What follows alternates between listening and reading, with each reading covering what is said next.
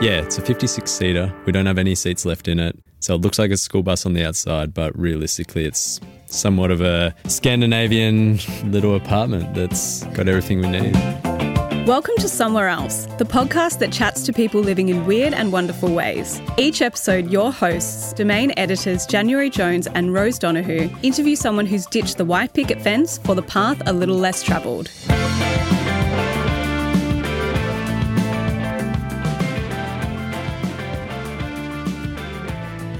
Rose, have you ever considered packing up and giving the van life thing a go?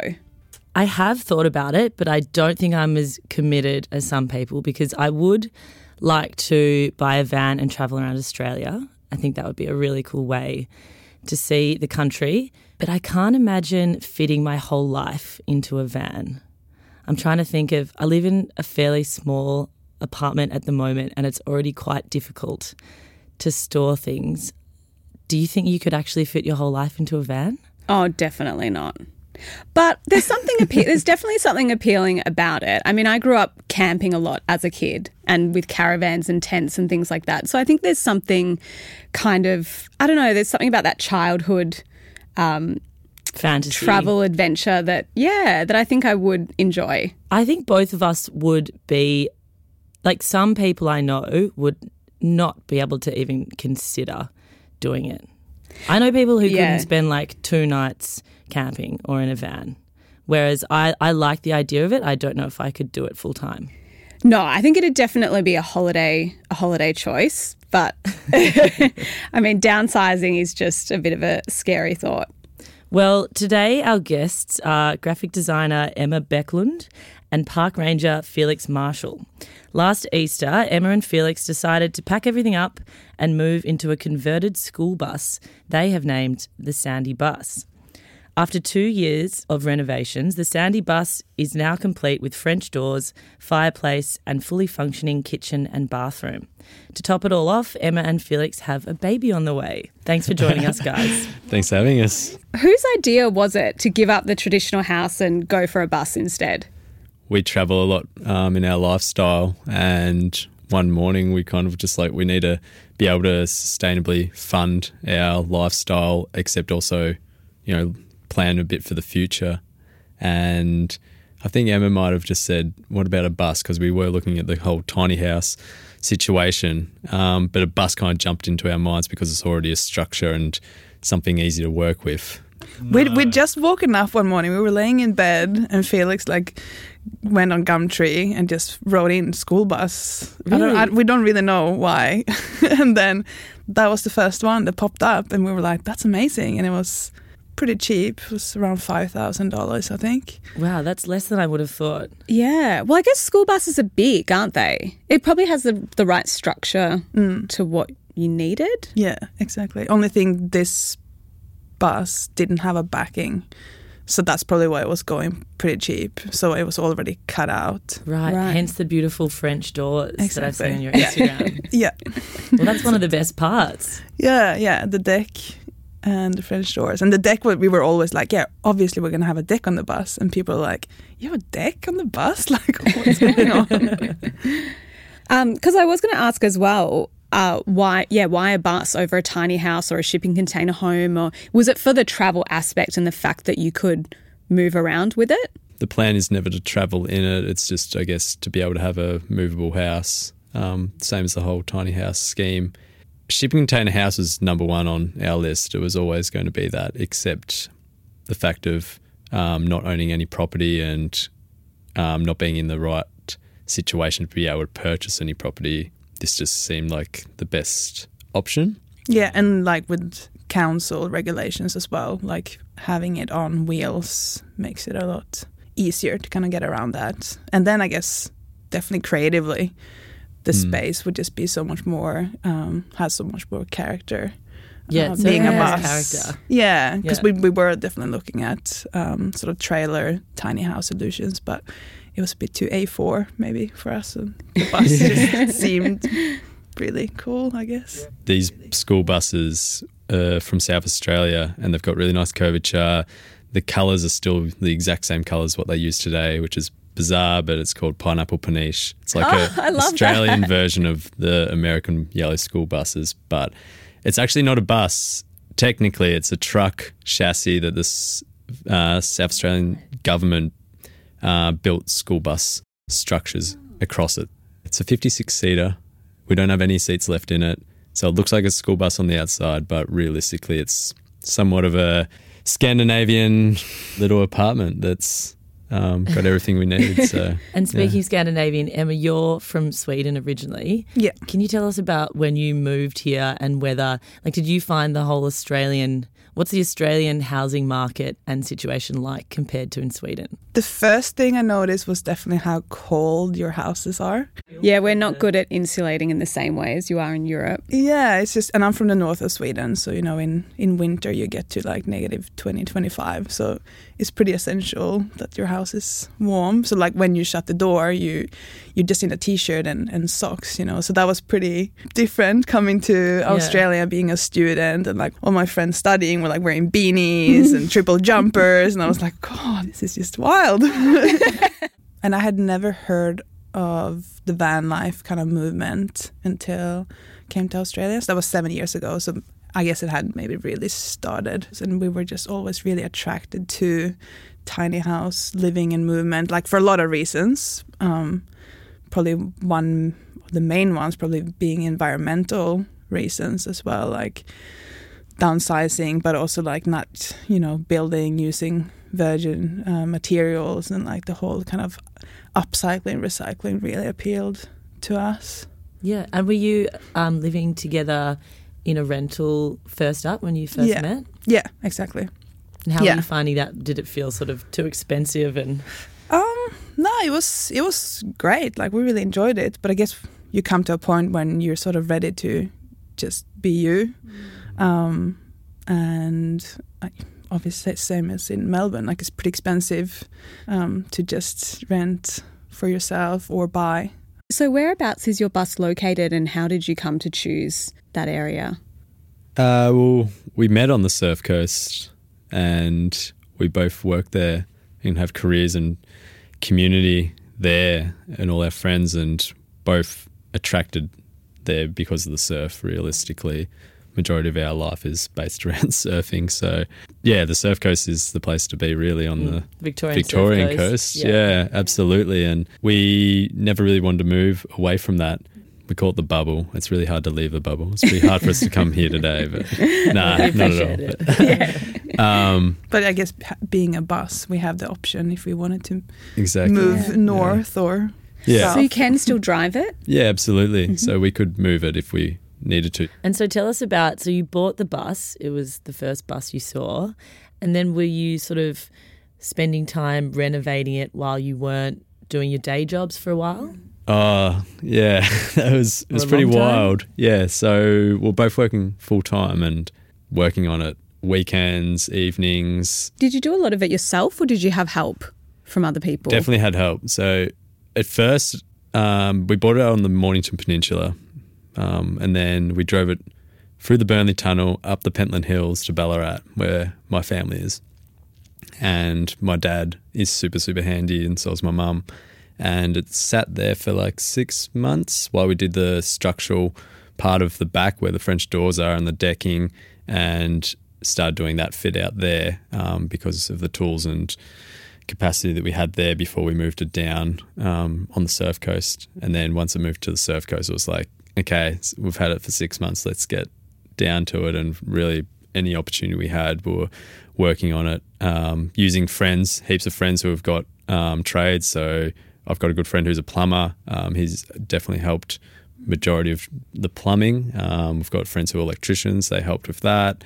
Um, basically, the key trades that you need that we don't have the skills in, we called on a, like upon others. But hmm. but Really? everything else we kind of we gave everything a crack. Like, yeah, you know, doing the bathroom and the tiling and like so we've done sort of all all the building parts ourselves together with Felix's parents. Did was- you run into any unexpected trouble or oh, issues? probably heaps. yeah. it was yeah, it was. a That's lot of- nothing major though, really. Yeah. Like everything somewhat went smoothly. We definitely learnt the trades that I'd never ever do as a career. That's for sure. Like tiling. Oh man, that's crazy. I crazy. really enjoy. I really enjoyed that You part. liked it. couldn't handle it. I was- We have to be quite yeah. precise, don't you, when you're laying them out and then doing the grouting and hmm. Yeah, and cutting tiles. It's that's not a nice job. It's a, but other than that, not really any hiccups like at all. We bent the bumper of the bus driving into the property, and that was probably one of the main hiccups. But other than Actually that, driving it, what it's for.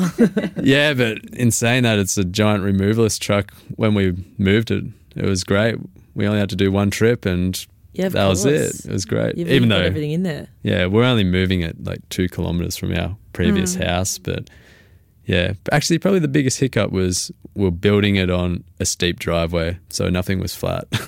Oh. So it took you know five times to measure everything and make it square and the likes, which you know, It's not completely square, but yeah, only we could tell. only we can tell exactly. Was this decision financial or philosophical? a bit of both. Like we, yeah, we really enjoy the style of, of living. Obviously, being out on on property, um, but it was also yeah hugely beneficial financially, um, so that we could keep our lifestyle of just packing up and going traveling. you know, we're paying four hundred to four hundred sixty dollars, I think it was, for a rental in Jan Juc, and now we pay like a quarter of that for hundred bucks a week, and we have our own space and the likes, and I guess the cost of, you know, living where we are in the bus, we're off the grid. We're only relying on water, which we're hooked up to a water tank, so. We have no power bills. We've got no water bills. We've So got- you have solar panels on the top of the yeah, we've got solar panels for power. Um, we run off LPG gas, so I guess that's one bill if you look at it. Um, we have big gas bottle that we change every few months. That might be eighty bucks, but Yeah, and heating is firewood, which we collect. but yeah, I guess overall the cost of doing what we've done from start to finish, it's been minuscule compared to building a house. Yeah, well, what's been like the the total cost? Uh, I think it's like sixteen and a half thousand dollars. But I guess that's including buying the bus as well as majority of the things we've got in the bus are recycled. Like, yeah, we've got a Tassie oak hardwood timber floor that we did in herringbone that took days and days, but it would cost you know a fortune to get done. Except we did it all by ourselves, and it's all salvaged out of an old um, house in Ballarat. But if you look at the fireplace, the hot water service, the toilet, they're the things we bought new. So they were the costly things. Pretty cheap house to build, 16 and a half grand so far. And yeah, don't have a mortgage. So yeah, it feels pretty good. So Rose and I spoke earlier about our, both of our fear of downsizing. How did you guys go from downsizing from a house to a bus?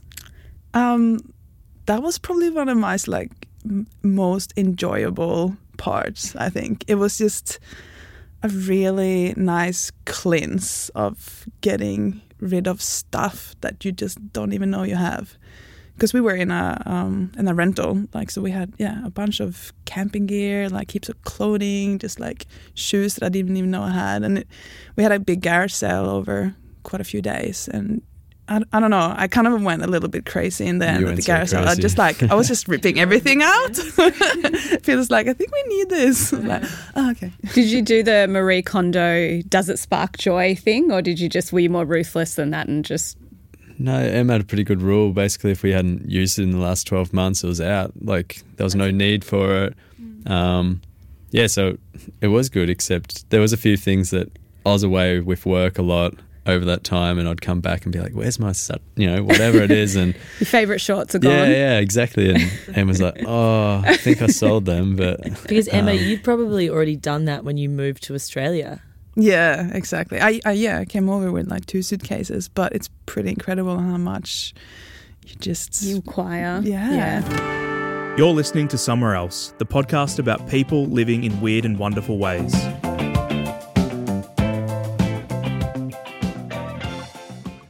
I'd like to ask about the fireplace. I I want listeners to look at Emma and Felix's Instagram because it's so cute. It looks so great, but does it is also very functional? Does it keep you warm in the in the cold winters? Yeah, definitely. Like it is. It's a small fi- fireplace. It's actually called Hobbit. Uh, That's cute. um, it's yeah, it's it's really efficient. It's great, but it doesn't like you could you you can make a fire at night, but it doesn't like last overnight. So it will be our first full winter in the bus. So I guess it will be a bit of trial and error. Mhm. Like it's um, we might have to just get up and chuck another log on. So But- that is your only source of heating. yeah Yeah. yeah exactly. But I But, guess a um, big one was on the surf coast. Majority of the houses are surf shacks that Mm. are holiday houses with no floor insulation, wall insulation, all the like. So Yeah, of course. most people on the surf coast are pretty used to living in shacks with no heating. And majority of our friends who come around now, like they think that our house is probably the warmer house on the whole surf coast because, you know, it is a small space. It doesn't take much to heat up. Um, but yeah, we lose a lot of heat through the windows. Um, but realistically, if we're there and you know overnight, it's fine, completely fine. Um, but yeah, the fireplace is definitely our savior. Without it, Yeah. it'd be pretty chilly. I think. yeah. I would definitely recommend that if you're doing a tiny house in Victoria. You, yeah, you need a fireplace. For the north, you'd be fine. Yeah. Mm. Um, how did friends and family react when you spoke about wanting to do this? I think they just know us well enough. They're like, yeah, that's Emma and Felix. Like, Unsurprising. yeah, absolutely. Um, my dad, my parents definitely were probably like, "Oh, another project, damn it!" Like, but uh, Emma's parents or family back in Sweden, they were probably a bit more confused because Yeah, I I, guess it's not very big in got it. Sweden. No. But But they were super supportive and just like curious, seeing photos. They're like, "Oh yeah, that's." Yeah, Have they that's been to see it? Some of them, yeah, yeah. What did they think? Uh, they haven't seen it since it's been done up and since we moved in. So they sort of they were there in the middle of the process and you know helping out a bit. So I think they enjoyed it. But uh, we'll see when they come back um, in September.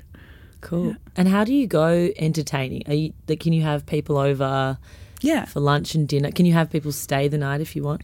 yeah, definitely. So we have our little bedroom and then we have a day bed that sort of folds out into a double bed, so we can have visitors. Um, and so we have like a little living room and kitchen table. And the kitchen table folds out, so from being just the two of us on a day to day basis, we can fold it out so it becomes like yeah, seating for five people. Uh, but usually when we have dinners, we just sort of you know just sit wherever. It's pretty casual kind of Yeah. dinner setting. Yeah. Mm. And it's becoming more and more popular. I mean, people choosing different ways of living these days. Are you part of any communities or is there much of a community down where you are with other people doing similar things?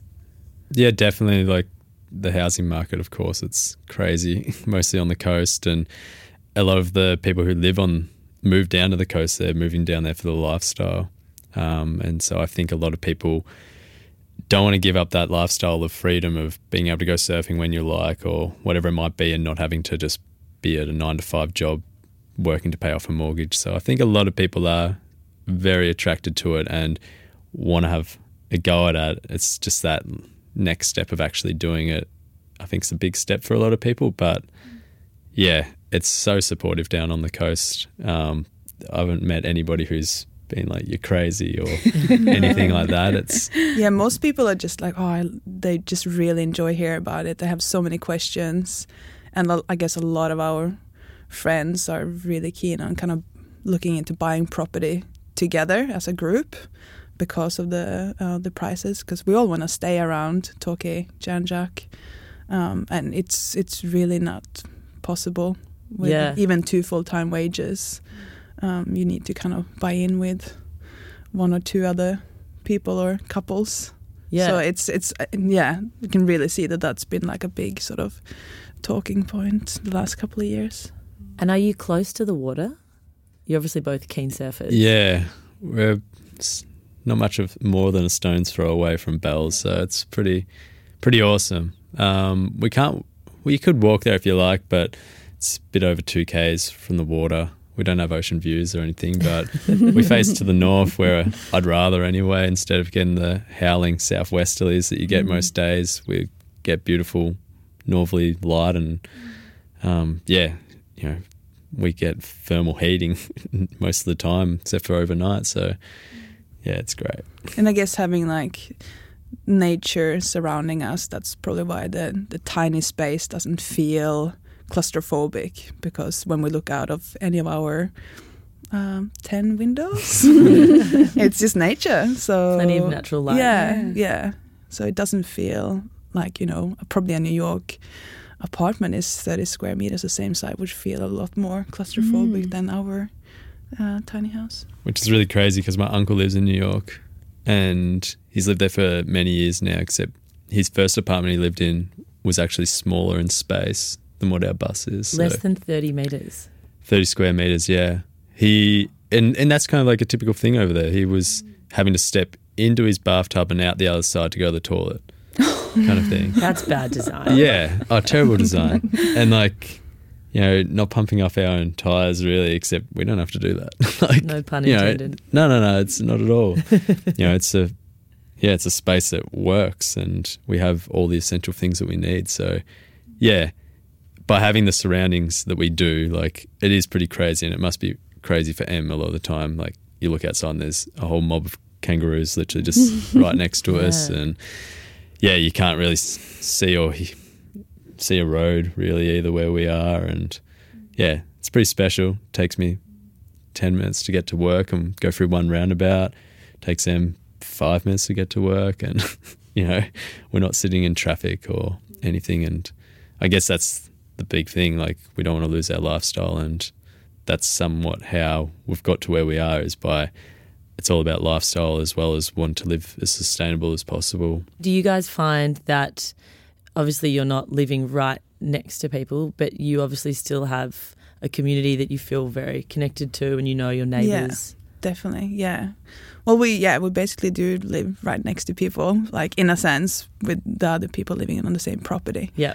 and I think that's definitely been yeah really um, really good part about it because like for example, there's another couple with a baby, and we can help them out um, to babysit. Like we've just built a really nice connection um, with them, and if we're you know baking or or making something where you know you kind of just walk over and leave it on the other um, other couple's front Ask them doorstep. for a cup of sugar. yeah, Yeah. totally, for and sure. are they are they in a house on the property? yeah, Yeah. yeah, exactly. Well, that's nice. At least you've got, in case you really, you know, need to have that home connection or that house connection, you can pop in there and, Yeah. you know, if you need to. Totally. Yeah. And were these friends of yours before? yeah. Yeah, Yeah. yeah, we've been great friends for years now. So You didn't just rock up and ask. no, no, no, Drop your bus no, Look who at had the biggest backyard and then. There, there was a stage where Emma and I didn't didn't when we have that started to planned. build, yeah. when we started to build it, we didn't have that planned of where we're going to put it.